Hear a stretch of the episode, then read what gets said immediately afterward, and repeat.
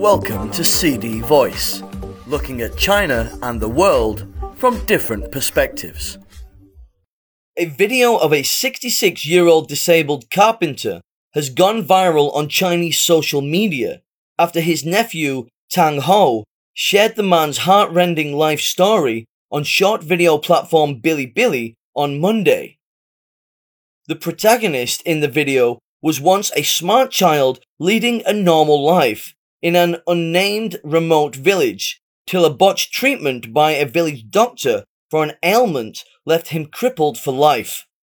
He was bedridden for two years and wasn't able to attend school. Later, he picked up carpentry skills and began serving people in his village. He was very helpful and made friends wherever he went. Today, the farmer is a full-time caregiver for his mother, and for the past two years, Erjiu has carried his eighty-eight-year-old mother around on his motorized tricycle when he goes to work. Remaining single his whole life, Erjiu adopted an abandoned girl in the village and raised her as his own. He even saved a large sum of money from his meager income to finance her marriage.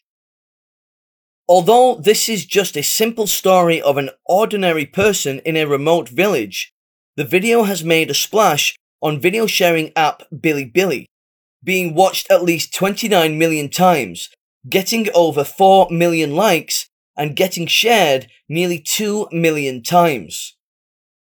Erjiu's story epitomizes the lives of millions of average people, and the story of his experience resonates with the public and inspires people to admire his strong spirit, which also inspires people to move forward.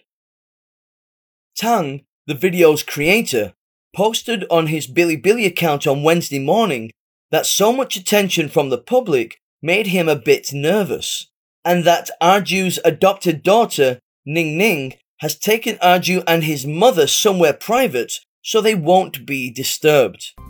That's all for today. For more news and analysis, buy the paper. Until next time.